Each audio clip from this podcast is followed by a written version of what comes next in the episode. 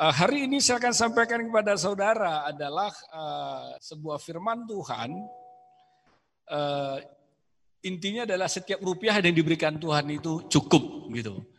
Kalau anak muda dibilang ya cukup ya cukup punya pacar ganteng seperti tokoh Korea BTS gitu ya. Cukup kalau mau menikah punya rumah uh, di daerah uh, mewah gitu, cukup punya mobil, cukup cukup gitu. Tapi saya mau sampaikan buat kita hari ini adalah berbeda.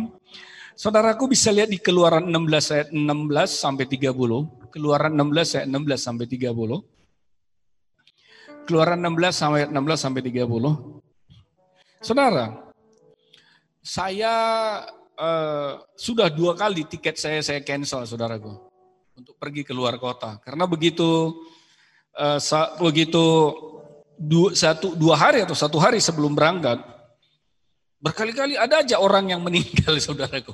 Ada orang yang meninggal, saya sih nggak takut gitu. Saya bilang sama keluarga saya, rasanya banyak kerjaan masa saya di rumah gitu. Tapi kalau dari orang-orang terdekatnya saya sudah hampir semua bilang jangan dulu berangkat, mau nggak mau jangan berangkat dulu gitu. Jadi eh, saudara saudara pun saya mau sampaikan, nggak usah takut dengan keadaan sekarang, tetapi protokol saudara harus tetap ikuti. Protokol itu tetap diikuti.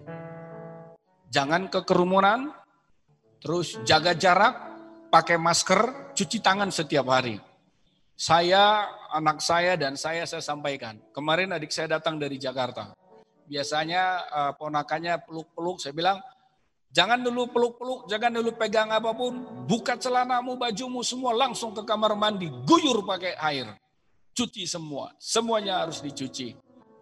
Itu saudara. Jadi kalau saudara pun masuk ke dalam dosa, langsung diguyur dengan pertobatan. Amin. Saya sudah dapat katakan amin. Satu, dua, tiga.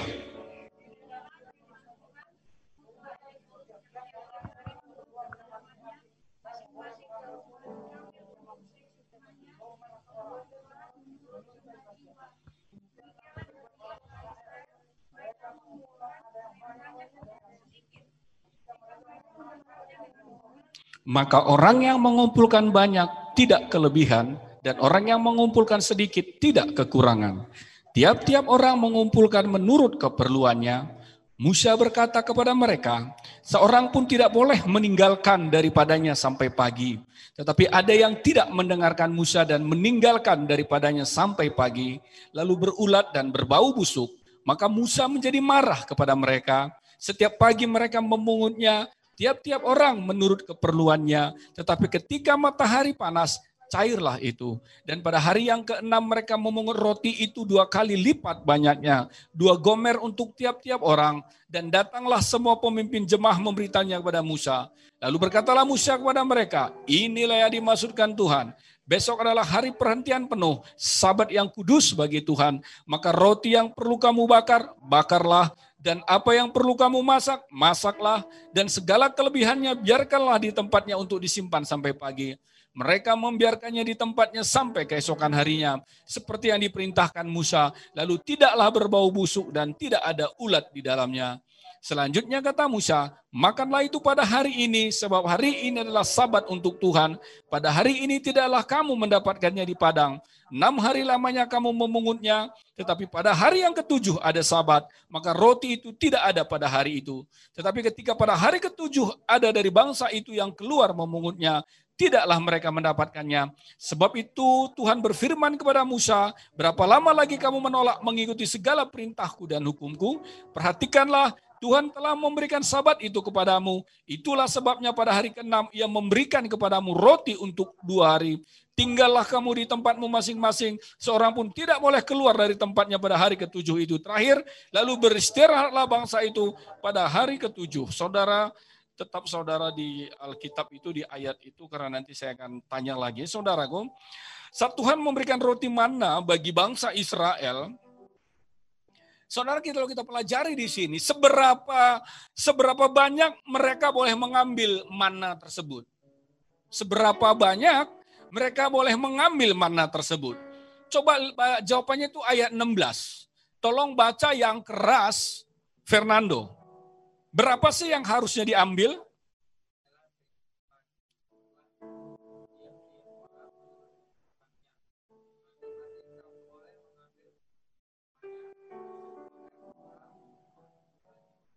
Oke, masing-masing segomer seorang menurut jumlah jiwa. Nah, apa yang terjadi kalau kita lihat ketika bangsa Israel mengabaikan perintah tersebut?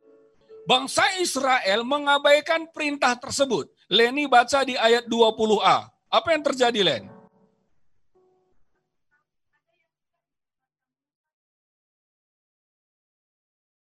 Nah, tetapi ada orang tidak mendengarkan Musa. Dibilang ya cukup aja, cukup kamu ambil gitu. Nah, terus kita lihat apakah yang Tuhan perintahkan pada hari ke-6? Ayat 22 minta Pak Mimpin, yang keras Pak Mimpin ayat 22.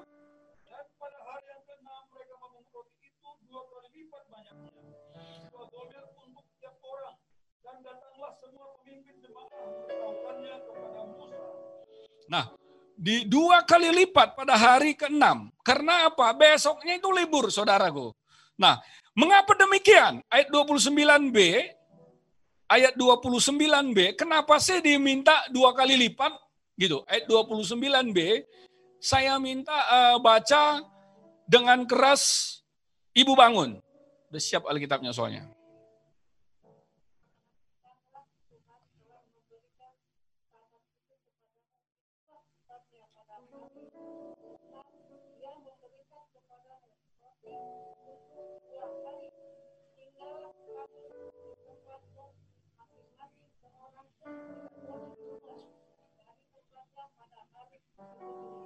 Karena pada hari ketujuh saudara-saudara diminta, orang Israel diminta untuk tidak boleh keluar.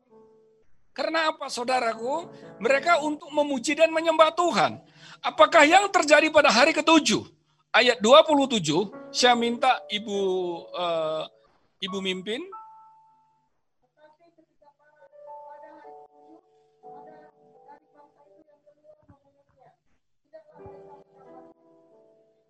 pada hari ketujuh, pada saat disuruh di rumah saja, saudara, disuruh mereka memuji, menyembah Tuhan, mereka bekerja dan tidak dapat apa-apa.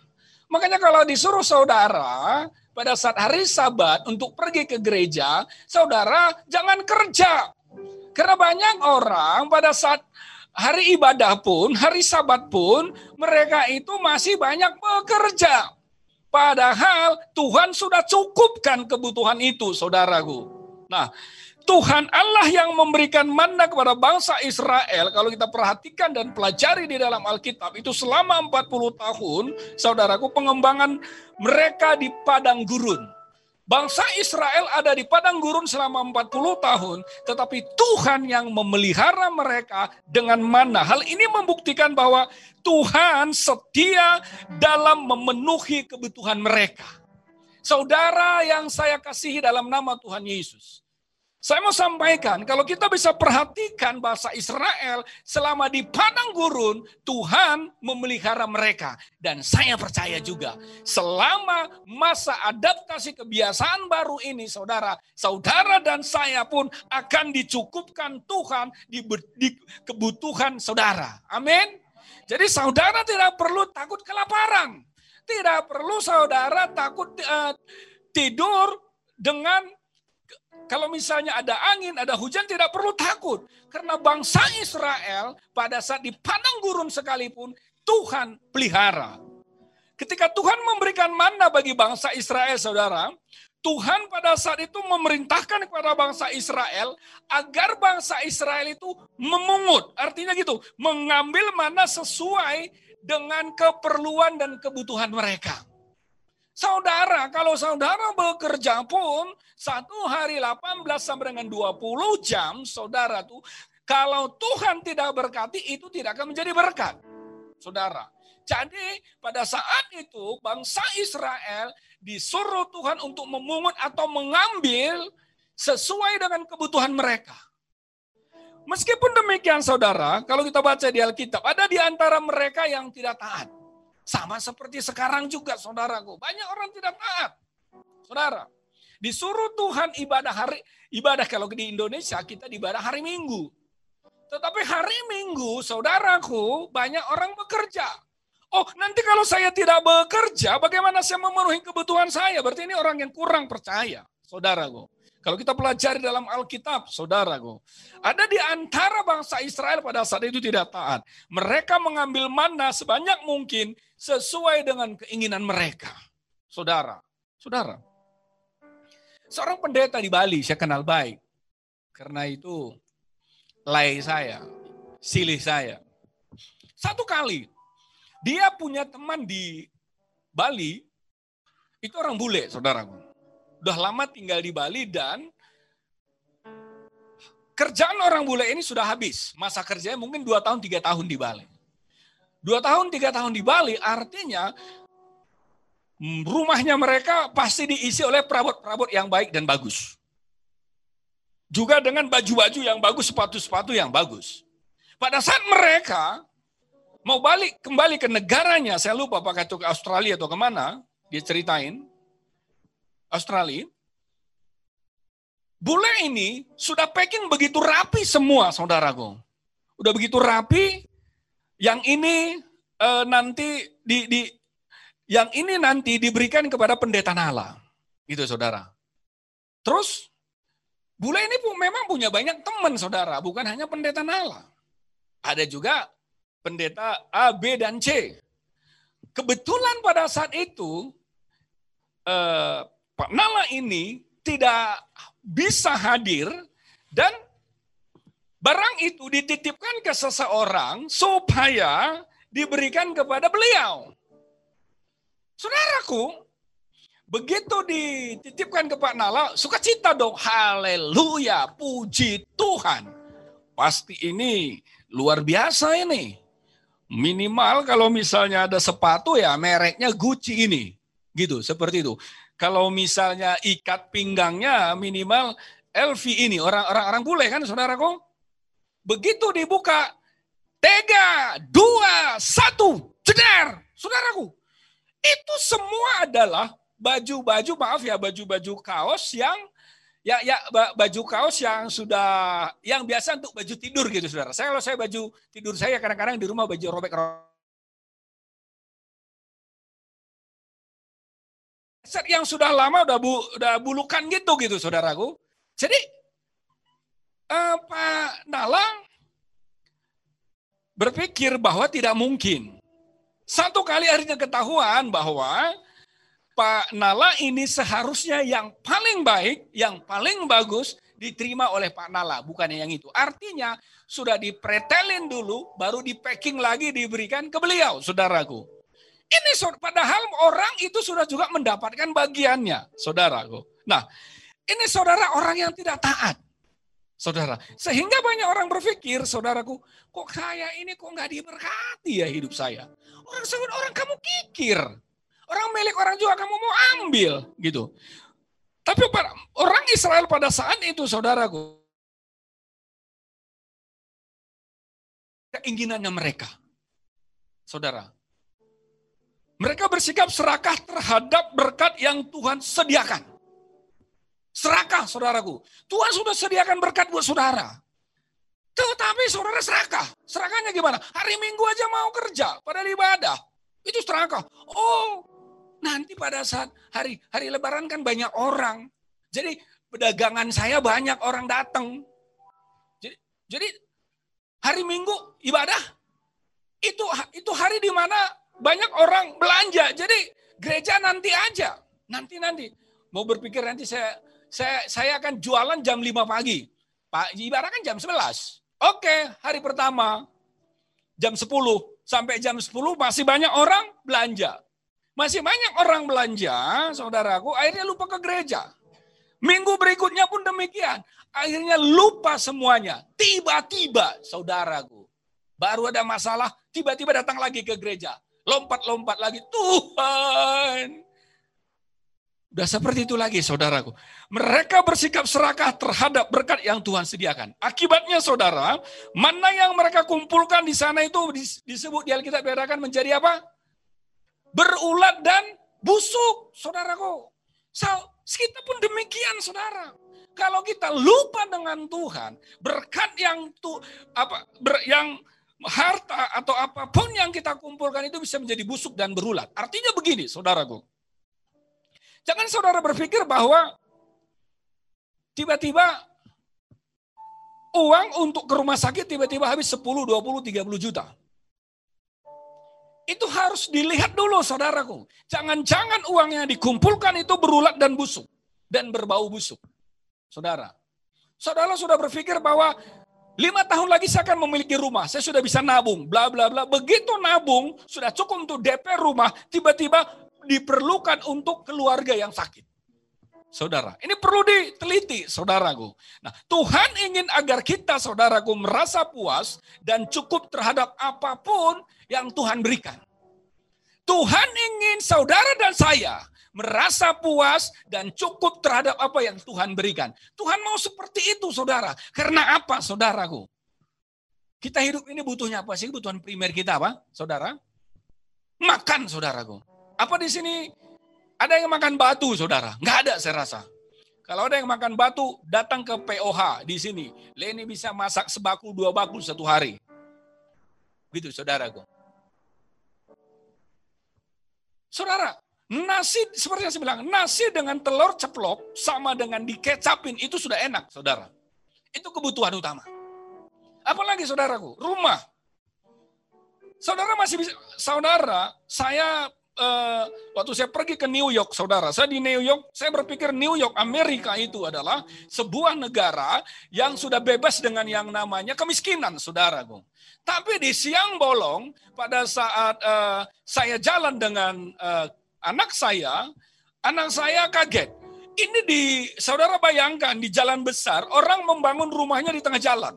Itu rumah itu adalah dari kain-kain uh, seadanya dan itu dingin saudaraku. Dan dia bisa tinggal di sana, saudara.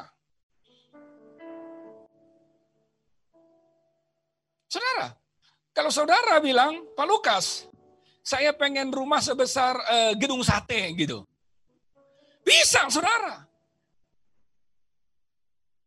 Tetapi Tuhan mau, saudaraku, Tuhan mau saudara itu bisa puas terhadap apa yang Tuhan berikan. Apalagi saudara? Kebutuhan makanan, kebutuhan tempat tinggal. Kalau saudara tidur, ting masuk ke dalam rumah nggak kena matahari, nggak kena hujan. Saya saudaraku, pertama kali saya ke Jakarta, saudara. Saya nggak punya tempat tinggal. Saudara tahu, saya kemarin ceritakan sama istri saya, itu rumah. Di mana? Di Jakarta atau di, di, di Bandung ya?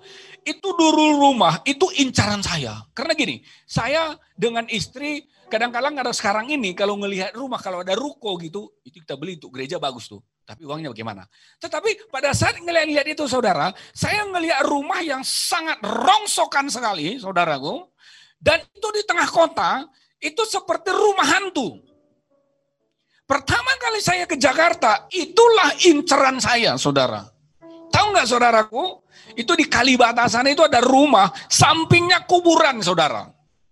Sampingnya kuburan, di sampingnya lah rumah itu. Itu rumahnya adalah rumah seperti rumah hantu benar-benar.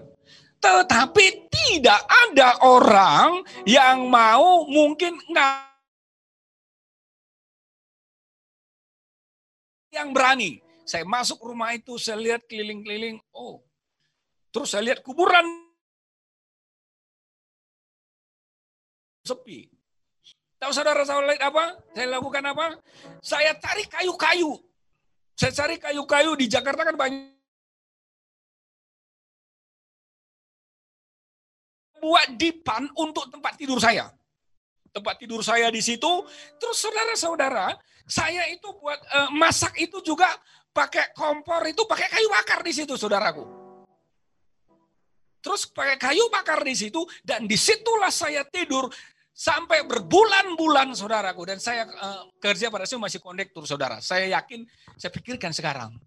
Dulu enggak, pada saat saya bakar-bakar keluar asap, jangan-jangan orang-orang sekitar situ takut semua, jangan-jangan saya sedang bakar-bakar cari ilmu kali gitu saudara. Orang jadi takut gitu saudaraku pada saat itu. Dan saudara tahu, hujan pernah hujan gampang bagi saya. Saya tinggal ambil uh, koran dan lain-lain, saya tinggal masukin, seret, udah hujannya hilang. Saudara, dingin, di Jakarta kurang dingin saudaraku. Ada nyamuk saya pakai autan saudara.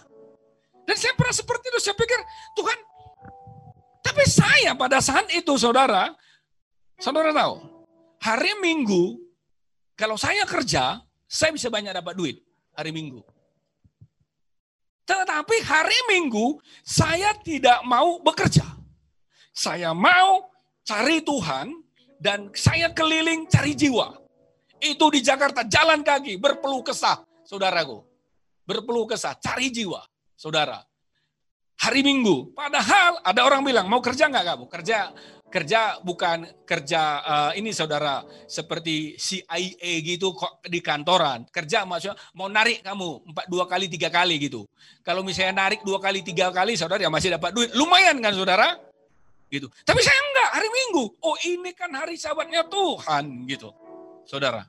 Jadi saya kalau nabung saudaraku setiap saya narik besoknya saya bawa uang harga 100 rupiah merah-merah atau saudara? Saya datang ke bank saya store saudaraku saya store ke bank, orang orang uh, tellernya bingung. Uangnya semua lecek saudaraku. Tetapi itu masuk ke bank.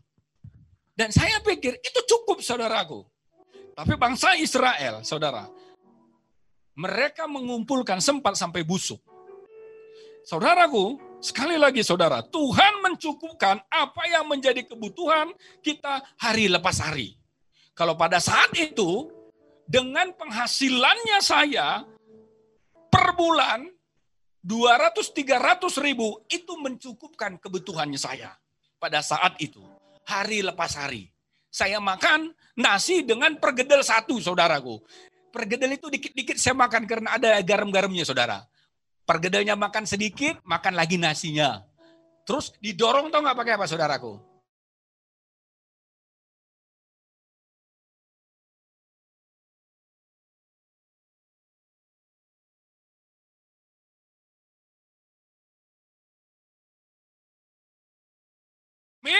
Jangan takut, jangan khawatir. Pada dasarnya saudara, saya mau sampaikan, kebutuhan berbeda dengan keinginan.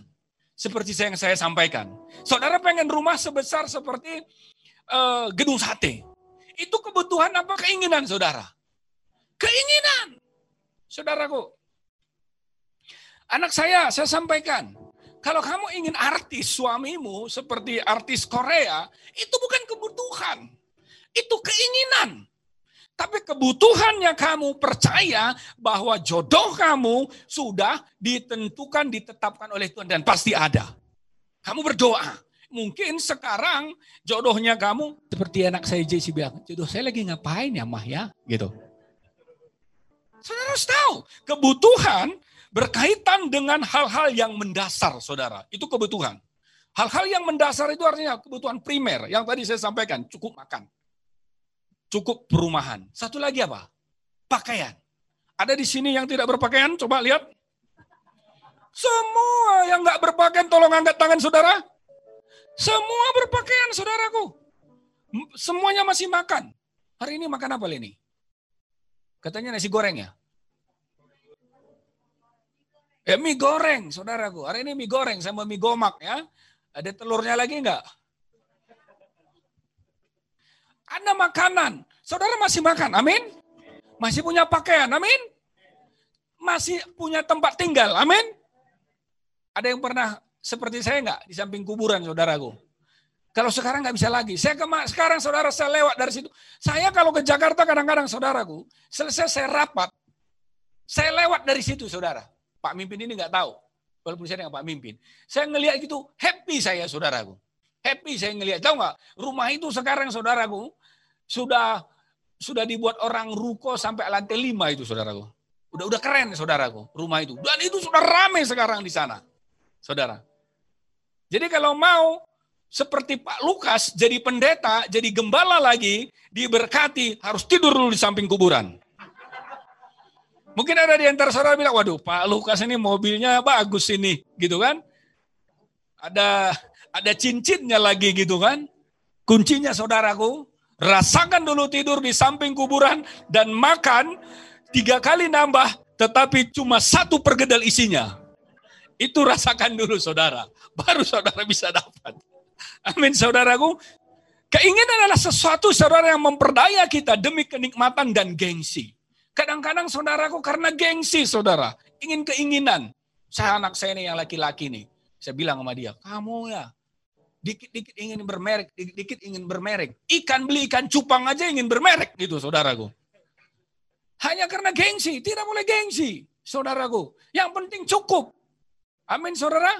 Jangan karena, oh yang tetangga dapat kemarin uh, baru kurban kan? Kemarin dapat kurban, tetangga cuma dapat uh, cuma dapat setengah kilo. Saya kok cuma eh yang tetangga satu kilo, satu cuma setengah kilo gitu. Ini ambil punya orang gitu, saudara. Hanya gengsi saja, saudara. Ada orang gengsi walaupun mereka tidak memiliki cukup uang, saudara. Kalau saudara nggak punya, kalau saudara tidak punya cukup uang, jangan menginginkan sesuatu kalau saudara tidak sanggup. Siapa yang punya kartu kredit? Nggak usah angkat tangan. Saya punya kartu kredit. Saya punya kartu kredit, saudaraku. Masa pandemi ini, begitu dibilang masa pandemi, langsung saya lunasi. Kenapa, saudara? Kartu kredit itu, saudaraku, kalau saudara gesek, bayar atau gratis? Itu geseknya gratis, saudara. Tapi bayarnya nanti. Kalau saudara nggak bayar tepat waktu, ada telepon saudaraku. Di SMS dulu, Pak. Saudara nggak bayar juga, baru di telepon. Ketiga kali saudara nggak bayar, saudaraku masih di telepon. Ada disebut kolek satu, kolek dua, kolek tiga. Kalau sudah kolek tiga, saudara didatangin oleh wajahnya seramnya gini. Gitu saudara. Datang dia saudara ke rumah saudara. Gitu. Saya waktu saya anak muda pernah seperti itu saudaraku. Kartu kredit saya berapa saudara? Enam anak muda. Bayangin. Enam pada saat itu 15 tahun yang lalu, satu pagu kredit ada yang 20 juta. Dua kali enam berarti 120 juta saudaraku. Sekarang ini kalau 120 juta zaman dulu, sekarang mungkin udah 1 M saudara. Dengan kartu kredit 6, apa pun saya bisa beli. Teng tong, teng tong, nonton, makan, semuanya gitu saudara. Akhirnya saudaraku, istri saya, istri saya pada saat datang ke saya ke sini, gaya ini kan gaya. Ke mana pun saya bayarin. Ke mana pun. Ke mana pun dia mau, ayo saya bayarin. Beli handphone dulu, beli handphone. Beli handphone belum ada kamera. Istri saya, oh handphone ini nggak mantap ini. Saya beliin saudaraku. Terus saya beli lagi apa? Saya beli emas lagi, saudara. Uh, mantap. Belum jadi istri, gitu, saudara. Anak-anak muda di sini tolong kasih handphone dan emas semua ke pacarnya kamu ya.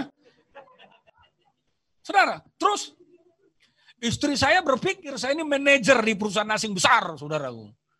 Terus setiap bank saya bisa ngambil uang. Dulu belum seperti ini. Saya ke CIMB Niaga ambil uang, saya ke BCA ke mana. Dia pikir saya banyak uang, saya rupanya itu kartu kredit bank yang mengeluarkan semua saudara. Di mana-mana ada uang. Saudara, akhirnya menikah. Saya dulu tinggal pertama kali menikah di Jakarta di gang sempit, saudara. Rumah kecil. Isinya aja itu diambil dari Bandung semua mertua saya yang bawa. Dibawa dari Bandung semuanya. Makanan apa, saudara? Terima kasih, mertua saya sudah di sorga. Uh, mertua, ya perempuan, terima kasih. Saudaraku, karena kartu kredit tadi, saudara. Mertua saya lagi asik, mertua saya kalau datang ke rumah walaupun rumah kecil, dia lagi asik saudara, asik lagi, dia suka beres-beres. Tiba-tiba datang orang naik sepeda motor, gak gak galak. Ini benar uh, namanya Pak Lukas. Iya. Kenapa katanya? Terus dikiri, dikasih surat gitu saudara. Dulu dulu nggak seperti sekarang surat gampang WA dan lain-lain. Terus dikasih surat, uh, istri saya juga nggak tahu saudaraku Terus mertua saya beritahu ke istri, tadi ada datang orang ini, ini, ini, ini gitu kan. Mertua saya itu baik saudara. Tahu nggak saudaraku? Sampai dia dipanggil Tuhan, sampai sekarang dia nggak ceritain ke saya. Saya itu nggak tahu saudara. Istri saya pun kasih tahu ke saya setelah sudah beberapa tahun. Kita ketawa-ketawa gitu saudaraku. Kenapa? Istri saya tahu nggak? Saya bilang itu dia datang ke kantor saya. Saya bilang orang itu datang ke kantor saya. Akhirnya saya bilang sama dia, ini slip gaji saya. Slip gaji saya bisa ngelunasin semua kartu kreditnya kamu ini. Saya bilang itu. Akhirnya itu selesai, saudaraku. Ngerti nggak saudaraku? Ini karena saya gagal. Punya kartu kredit 6. Karena keinginan tadi bisa punya parfum lima di rumah nggak habis-habis saudaraku. Nggak habis-habis satu parfum juga nggak habis. CD saudaraku, CD itu bisa 500 judul. Dulu itu visi DVD saudaraku. Saya pacaran enak-enak sampai Jesse sudah ada istri saya dan Jesse melunasinya saudara. Ngeri nggak saudaraku? Jesse Jesse dan istri saya ikut melunasin apa yang saya ingini pada saat saya muda. Itu bukan contoh yang baik. Makanya hati-hati saudara, ngambil pinjaman juga ke tempat orang lain. Hati-hati. Kalau enggak saudaraku, saudara akan dihabisi oleh keinginannya saudara. Sekali lagi, kebutuhan berkaitan dengan hal-hal yang primer. Seperti yang saya sampaikan, saudara. Yang tadi makanan, pakaian, dan juga uh, perumahan, saudara. Meski, saudaraku, Kadang-kadang keinginan segala sesuatu yang memperdaya kita demi gengsi. Itu yang tadi sudah saya jelaskan. Akibatnya banyak orang yang terjerat utang. Terjerat uang. Siapa yang punya utang di sini? Saya duluan, saya angkat tangan. Saya punya utang. Saudaraku. Jadi camkan saudara, bahwa setiap rupiah, ini nih judulnya nih, setiap rupiah yang Tuhan berikan kepada kita, saat ini sesungguhnya adalah cukup. Setiap rupiah yang saudara terima saat ini adalah cukup saudara. Itu sebabnya cukupkan dirimu dengan apa yang ada. Hiduplah sesuai dengan penghasilan saudara. Hiduplah sesuai dengan penghasilan kita. Saya pun demikian saudaraku. Kenapa saya lunasin kartu kredit saya? Saya lunasin, saya jual barang saya yang satu. Saya lunasin yang ini. Kenapa saudara? Saya tidak mau saudaraku. Saya punya utang. Dan saya tidak mau saya dikejar-kejar. Dan saya tidak mau begitu gampang untuk ngambil uang. Tadinya kartu kredit saya beberapa, tinggal satu. Tinggal kenapa tinggal satu? Karena saya perlu zoom, saya perlu beli, perlu beli tiket dan lain-lain. Saudara, sehingga saudaraku pada saat kartu kredit saya sudah lunas, saya sudah tenang. Saudara pun demikian. Kita cenderung merasa tidak cukup karena kita memiliki keinginan-keinginan yang banyak, saudaraku. Banyak banget keinginan kita sehingga kita tidak merasa tidak cukup. Punya handphone yang harga yang merek Cina, terus tiba-tiba pengen merek yang Korea, Samsung, Tiba-tiba pengen, oh ada orang punya iPhone, ingin iPhone. iPhone pun ada yang iPhone 4X, 5X, ada lagi yang 11X, saudara. Karena apa, saudara? Orang merasa tidak cukup, saudaraku. Memiliki keinginan-keinginan yang banyak dan berlebihan. Asal jangan saudara punya keinginan ingin menikah lagi. Itu saudara, saya tolak dalam nama Yesus. Setiap orang dicobai, saudaraku. Setiap orang, pendeta juga dicobai, bukan bukan hanya saudara. Karena keinginan sendiri, bisa baca Yakobus 1 yang 14 cepat Len. Setiap orang dicobai karena keinginannya sendiri. Yakobus 1 yang 14.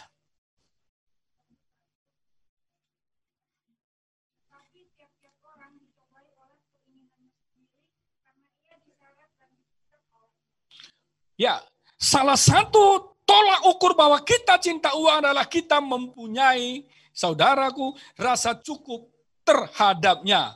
Tolak ukur bahwa kita cinta uang adalah kita ti, sorry kita tidak mempunyai rasa cukup terhadapnya.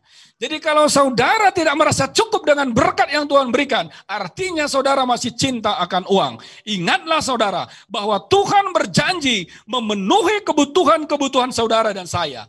Tuhan tidak pernah berjanji untuk memenuhi keinginan-keinginan saudara dan saya. Tapi Tuhan berjanji memenuhi kebutuhan saudara. Amin. Saudaraku, saudara, kalau misalnya satu minggu, saudara hanya dikasih makan sekali, makan sekali, terus seminggu berikutnya tidak. Lapar enggak saudara? Lapar. Sama saudaraku. Kalau saudara juga baca Alkitab cuma sekali setiap hari minggu, terus saudara bilang bahwa minggu depan kan baca lagi, Senin sampai Sabtu enggak. Hari minggu aja saudara baik. Atau sebaliknya saudaraku. Kalau kalau gitu saya akan baca tujuh pasal hari ini Pak. Untuk seminggu berikutnya. Saudara saya mau tanya, saudara saya kasih makan nasi sebagul untuk seminggu berikutnya gimana? Muntah saudara, lupa. Saudaraku, Nah, dalam konteks saudara dari Alkitab ini, perjalanan bangsa Israel di padang gurun, Tuhan memerintahkan dan mengingatkan agar mereka mengambil mana sebanyak dua kali lipat pada hari ke-6 sebagai persediaan. Saudara, sebagai persediaan. Kenapa kita mempunyai program microloans di gereja kita? Kita membantu orang-orang yang memang berbisnis, yang sudah punya bisnis, di dalam salah satu bantuan itu, Leni sampaikan bahwa di sana harus menabung. Seperti kemarin saudaraku, ada lima empat peminjam atau lima peminjam dari Batam. Lima peminjam. Mereka sudah menyelesaikan semua uh, uh, mikrolonnya mereka. Tiba-tiba mereka dapat tabungan lagi, satu juta. Kaget mereka. Kami sudah ditolong, tidak pakai bunga, dan tiba-tiba ada ada tabungan kami muncul saudaraku. Ada persediaan, saudaraku. Mengapa Tuhan memberikan instruksi supaya ada persediaan ini, saudara? Karena pada hari ketujuh, tidak ada persediaan mana bagi mereka. Tidak ada lagi persediaan apa artinya saudara sama katakan, karena kadangkala Tuhan memberikan berkat lebih banyak pada hari-hari sebelumnya.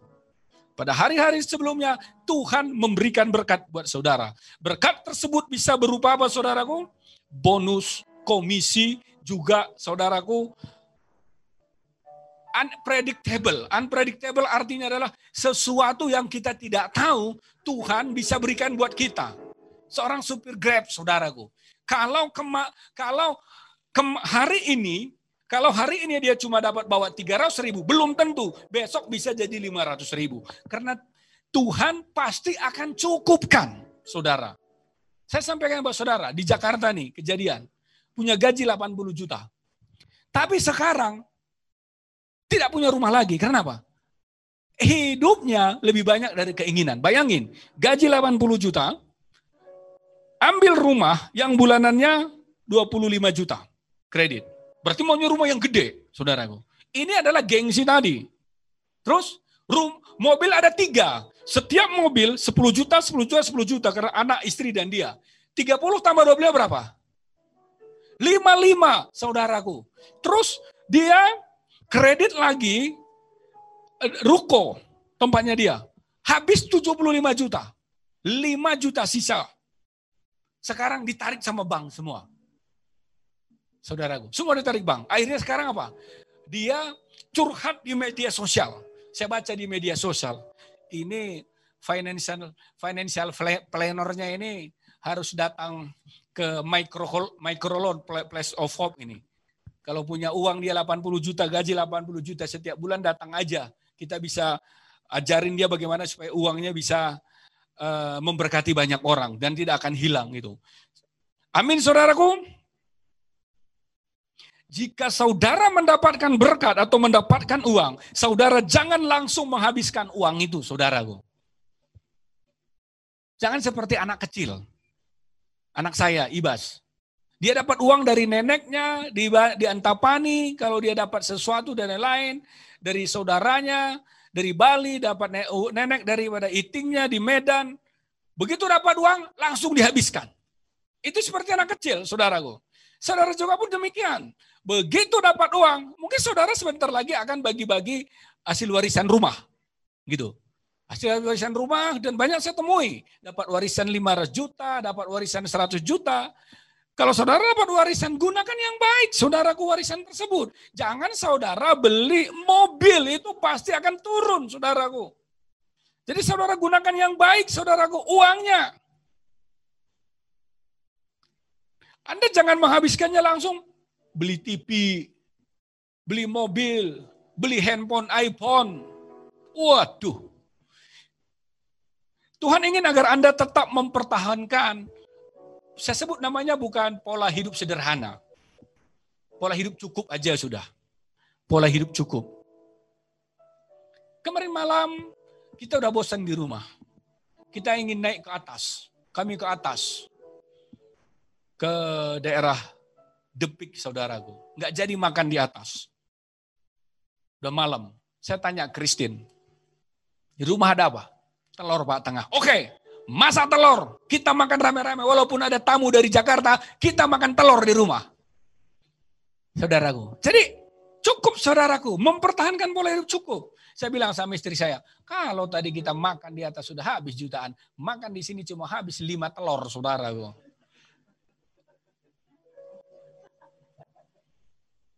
Jadi saudara, jangan menghabiskan secara langsung kalau saudara udah mendapat uang, mendapatkan berkat. Anak-anak muda nih, saya mau sampaikan. Kamu dapat uang, punya gaji 2 juta setengah, 2 juta atau 2 juta setengah, kamu harus nabung. Saya beritahu juga sama Peter, Peter, ini untuk Tuhan, kamu buat juga bisa bantu orang tua, tetapi juga kamu harus ada tabungan. Kalau kamu buat seperti ini, maka Selain Tuhan berkatin kamu, banyak gadis-gadis yang akan kejar-kejar kamu. Karena apa? Karena kamu punya tabungan. Baik, perempuan saudaraku, mau seganteng apa pun saudara, gan seganteng itu cuma se, se, cuma sebentar kok. Tapi pastinya perempuan itu cari laki-laki yang mapan, gitu. Amin, ibu, uh, ibu-ibu lagi. Imun anak muda, Amin anak muda. Jadi mau kerja apa pun saudara, saudara harus bisa menabung. Mau jadi kondektur kayak atau supir angkot kayak atau tukang apa? Tukang cuci mobil kayak gitu saudaraku. Jangan saudara dapat uang tetapi saudara dapat gini, saudara dapat uang satu juta, hidup saudara satu juta setengah, gitu saudara. Sekali lagi saudara, saya mau sampaikan, Tuhan ingin agar Anda tetap mempertahankan pola hidup cukup dan Anda mampu mengelola kelebihan tersebut untuk kebutuhan lain suatu hari nanti. Pastilah saudaraku, ada kelebihannya. Tapi kalau saudara sanggup gitu. Tapi kalau saudara nggak sanggup mengelola mau gaji 5 juta, 10 juta, satu bulan juga, saudara tidak akan bisa melewatinya. Karena begitu naik gaji, saudara ingin ke mall lagi, seharusnya ke mall dengan gaji saudara ke mall satu satu bulan sekali makan-makan dengan keluarga, akhirnya naik gaji udah buat dua bulan sekali. Seperti itu. Jadi keinginan tidak akan pernah ada habisnya saudara. Dan manusia cenderung tidak pernah puas. Keinginan tidak akan ada habisnya. Dan manusia cenderung tidak pernah puas. Kecuali saudaraku, saudara harus puas selama-lamanya. Punya istri satu, punya suami satu. Itu harus puas selama-lamanya. Meskipun demikian, saya mau sampaikan, Tuhan ingin agar kita kita puas dan merasa cukup terhadap apa pun yang kita miliki. Amin puas dan cukup terhadap apa pun yang kita miliki. Belajarlah, sekali lagi saya sampaikan buat saudara, belajarlah untuk bisa hidup dalam segala kondisi. Kondisi seperti sekarang, belajarlah untuk hidup, bisa hidup. Kondisi apa pun, berusahalah untuk mengelolanya dengan cara yang benar. Pekerjaan saudara kelola dengan yang benar, uang saudara kelola yang benar, rumah tangga saudara kelola yang benar. Haleluya, Tuhan Yesus memberkati. Kita akan siap masuk dalam perjamuan kudusnya Tuhan.